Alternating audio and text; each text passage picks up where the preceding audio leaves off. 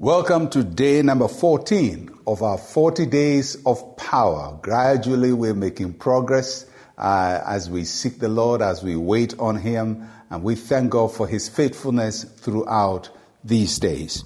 Today, we are looking at the topic of obedience. Obedience moves God's hands. And Genesis chapter 22, verse 16 to 17.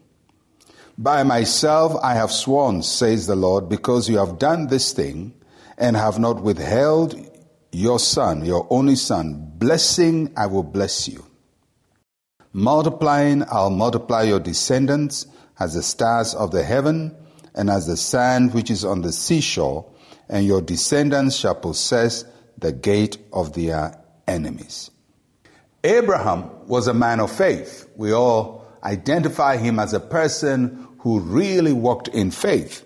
And his faith was seen in his obedience.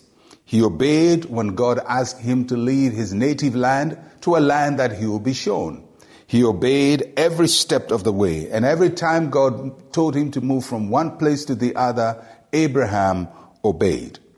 But what we associate as his greatest sign of obedience was when God asked him to go to Mount Moriah to sacrifice his son. God had no intention of killing Isaac, but he wanted to see how far Abraham would go in obeying him. And Abraham obeyed God, but God delivered him and provided a substitute for Isaac, a ram that had been caught in his thicket.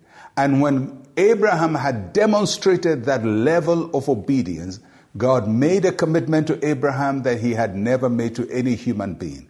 He said to Abraham, I have sworn by myself. God made an oath to Abraham. And because he, he couldn't swear to anybody higher, he swore to himself. God was literally pledging himself to Abraham.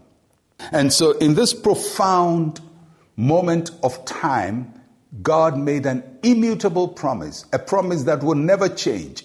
He says, Abraham, you can be assured, blessing, I will bless you. There is something about obeying God that attracts unparalleled blessings and favor from God. When God tells you to do something and you do it, and sometimes people say, but how do I know God is telling me? You would know because the indication will come in your heart. It may be uh, for you to pray for somebody or to call somebody or to give somebody or to give something. It, it just is, is an, an indication in your heart. And when you sense it, obey. Just do what God is telling you to do. And when you do that, there is something that God commits to do for you as He committed to Abraham and says, Because you have obeyed me, blessing, I will bless you. In other words, I will bless you and bless you in abundance.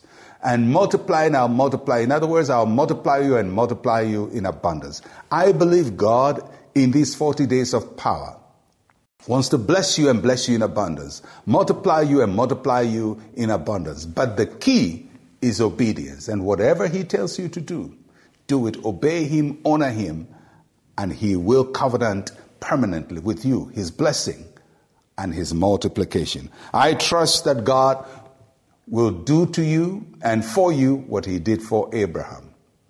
And if you believe that, why don't we share this word of prayer together? Say with me, Heavenly Father, Help me to obey you every step of the way. Give me a heart that follows and surrenders to your will. In Jesus' name, amen. Well, my friend, the step of obedience starts from today. I'll be with you again. I'm Pastor Mensa Otabil. Shalom, peace, and life to you.